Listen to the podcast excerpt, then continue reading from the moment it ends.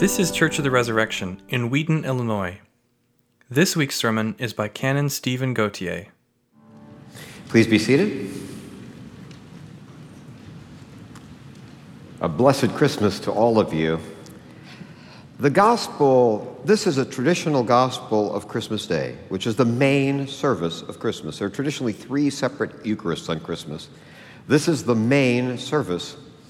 And we read John 1. Now, this is a surprise to people often because they expect, um, everyone thinks of Luke's gospel with the story of the birth of Jesus. We think of the mother and the baby in the stable. We think of angels in the heavens. We think of the shepherds coming and seeing the baby in the manger. Instead, we get the Gospel of John. We have there's no mother, there's no baby, there are no choirs of angels, there are no shepherds. Uh, Where'd everybody go? And there must be a reason. Why do we read, of all times, why do we read this passage on Christmas? Well, John, of the four Gospels, there are three that are very, very similar. We call them synoptic. That's just Greek for meaning seeing from the same perspective. That's syn is Greek for with. And you know, like we say optics, you know, synoptics. And it's like being in a stadium and you have three guys on one side of the stadium, you're seeing the same game, somebody else on the other side. And you're seeing the same game, but you have a very different perspective on it. And John is always called in the church the theologian. See, John wrote the last gospel, it's much later than the others.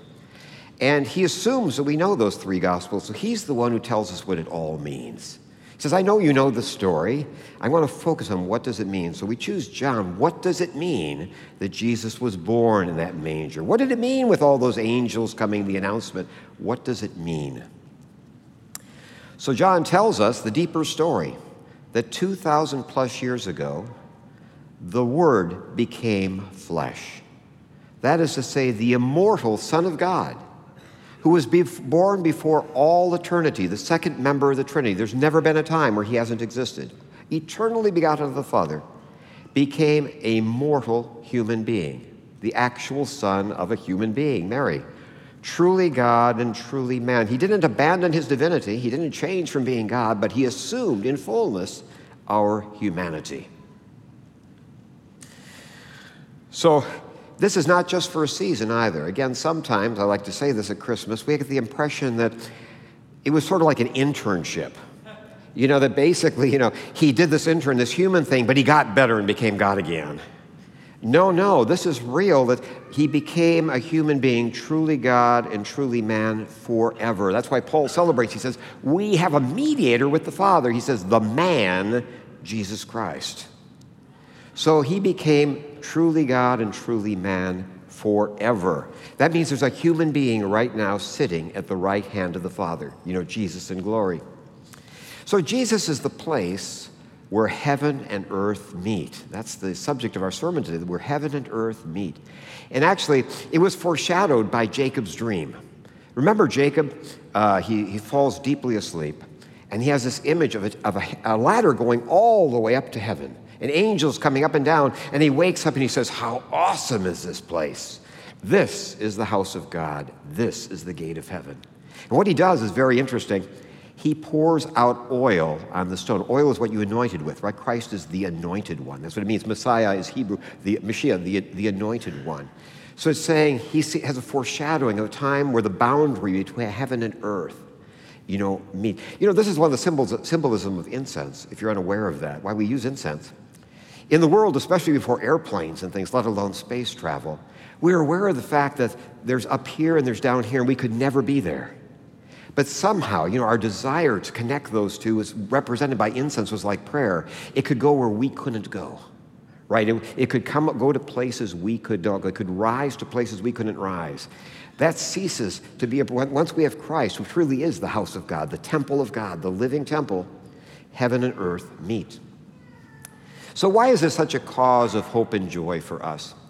Let me tell you a highly unusual Christmas story. I'm pretty confident you won't hear it anywhere else this, this uh, Christmas morning. It's the story of a German couple I'm particularly fond of, Victor and Eva Klemperer. And they were, they were Germans in the mid 20th century, and they lived in the, the, the lovely uh, town of Dresden. You know, it was one of the, the, one of the jewels of Europe before the Second World War. And Victor actually taught in the German equivalent of a junior college. Okay, he taught uh, French literature in a junior college in Germany. And what's unique is on, May, on January 1st, 1933, he gets a New Year's present, which is very typical in Europe, a New Year's present. You know, often Christmas is what you get. You get candy in your shoes and things, and you get this present, you know, on, on New Year's. His New Year's present was a set of journals. And those were much more expensive in those times than they are now. He was very excited about them, so he decided to keep a daily record, which he did faithfully for the years that followed. And it's interesting, very human. Um, we have, he, for example, he saves up to buy a car, and we learn about his learning to drive. Let me tell you here that anyone in Germany would be well advised to stay indoors when he's on the road. I mean, more than once he just couldn't get staying on the road right and he'd go into a ditch and things. But in any event, it's a charming story. He and his wife, they save up to, to buy a, build a little house, a Dölzschen, right outside of, right outside of uh, Dresden. So why is this story of special interest to us? Because Victor and his wife, Eva, are caught up in the Holocaust.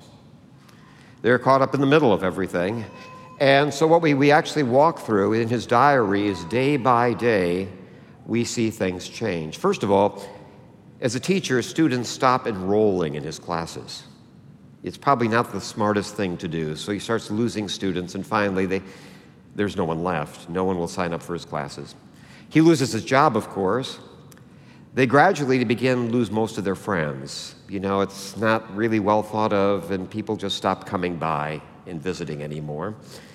That car they'd saved so hard for, they, they lose the car, they lose their house. They're relocated to a, to a slum, and there they were subject to systematic theft, privation, brutality. People just break up, smash things, steal stuff. It was just the way of life for them. And finally, when you think things can't get worse, they receive orders for deportation. They receive orders to be transferred off to a camp. They're at the station on the evening of February 13th, 1945, waiting to be deported. And then something happens. That date is an important day in World War II because that date, February 13th, 3,900 tons of incendiary bombs are dropped on Dresden. The city goes up in a firestorm. It was so great that chaos breaks out. The guards simply walked, no one knew what to do. The guards went to help out, and they were just standing there at the station with all the other people being deported. What do we do? And after hours of no one coming back, they took off their yellow stars, and with tens of thousands of other refugees from the city, they simply walked away. And then finally, in a near miracle, months and months later, they come home and they find their little house is still standing. So it has a happy ending. So you say, well, I don't get why is this a Christmas story? Ava wasn't Jewish. Victor was, but not Ava.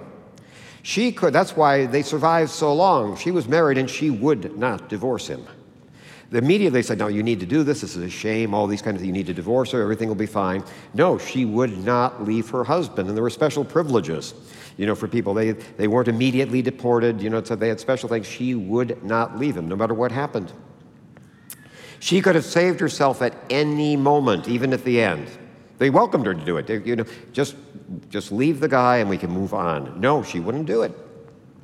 She insisted that Victor's fate would be hers, even if that meant being deported to a camp. So she made Victor's fate her own.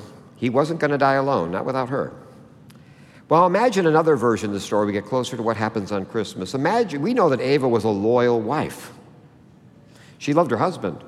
But let's suppose they had not been married. Let's suppose she, in knowing all this was to happen, decided to marry him simply to save him. To go through all of that simply to save him. That would be the story of what happens in Christmas, where the eternal God takes on our humanity to die. That is the purpose of taking on our humanity. The immortal one becomes mortal, so he can share that with us. That's the story. So there's more to this. Is what is the great hope? What happens when humanity is joined to divinity? We like to say the Council of Chalcedon said, truly God, truly man, distinct but inseparable. What does that mean? It's the story of why the resurrection is possible. What happens at the resurrection? Well, let me tell you an analogy. For years, I was an acolyte master. It means you took care of the, the altar servers. And one of the things we have at the Easter Vigil is you had to light the fire to light the Easter candle. And you always had to do that outside. And what do you do on a windy day? It always seemed to be windy. Because you had, you'd have this big, like a barbecue, you know, with, with fire going in there. And one thing we all know, we've all worked with barbecues, right? What happens when there's a fire in a barbecue? If the wind comes, it makes the fire bigger, right? It actually comes, the flames get even bigger. But if you have a candle, what happens if you have a wind? it blows it out.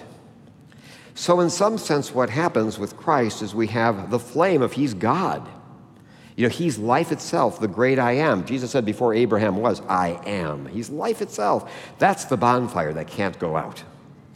But as a human being, He's mortal. That's the candle. You know, the, the, the, the, basically the wind of death puts it out. So, what happens when a candle is next to the bonfire? Well, the, the, the breeze can put it out, but if it's right next to the bonfire, the bonfire relights it. It can't stay unlit because the two are inseparable. And this is the story of Christ's resurrection. He can die, that candle can go out of his humanity, but because it cannot be separated from his divinity, the bonfire lights it forever and it never goes out again. So, why is that a great hope for us?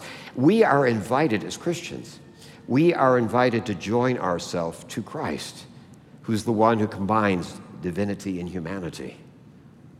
That means that we have that living presence, which is that bonfire. We already have the reality of the resurrection within us. Look at what uh, Paul says about this. He says, If the spirit of him who raised Jesus from the dead dwells in you, he who raised Christ from the dead will also give life to your mortal bodies through this spirit who dwells in you. So sometimes we think, well, gee, it'd be nice if there was a resurrection. That would be a plus. But I'm not really counting on that. You know, how can I know? I, you know, I'm sort of hoping, but how do I know that? He's saying the Holy Spirit, the presence we feel, is the bonfire that gives us assurance when the candle goes out, it will not. We already have that. In our baptism, we've received that Holy Spirit. And Paul says, if you have that Holy Spirit, we know we do, that is the Spirit that will raise you. You already have started the resurrection. All of us, that's the gift. We've been invited to share right now in that where divinity and humanity join, the place where heaven and earth meet. We've been invited into that place in Jesus. So at Christmas, we're called to remembrance. We remember the incarnation, but remembrance in the Bible is a very special word. We often talk about, we explain Holy Communion, the real presence. When it says in the Bible that God remembered, it's not like he forgets. He's God. So when it says God remembered Israel, it means God takes action. You know, something happens. You know, it's, it's an active thing. It's not a reminiscence. It's something active. So when we remember the birth of Jesus, what does that mean? It's not nostalgia. It's we have a real and present invitation to renew the miracle of Christmas in our own lives. Because we're invited in Jesus Christ to come to that place in our own life where divinity meets humanity. There's a prayer you can't hear typically when the deacon is putting the water in the wine, and that prayer is By the mystery of this water and wine, may we, may we share in the divinity of Christ who humbled himself to share in our humanity. So that's what, that's, the, that's what we're called to do. So uh, let us pray this morning for the grace that just that as heaven and earth met at Bethlehem 2,000 plus years ago, heaven and earth will meet in each one of us this Christmas as we join our lives to the life of Jesus, truly God and truly man. A blessed Christmas to all of you. Thanks for listening. Our vision at Church of the Resurrection is to equip everyone for transformation. As part of that vision, we love to share dynamic teaching, original music, and stories of transformation. For more of what you heard today, check out the rest of our podcast. To learn more about our ministry, visit churchres.org.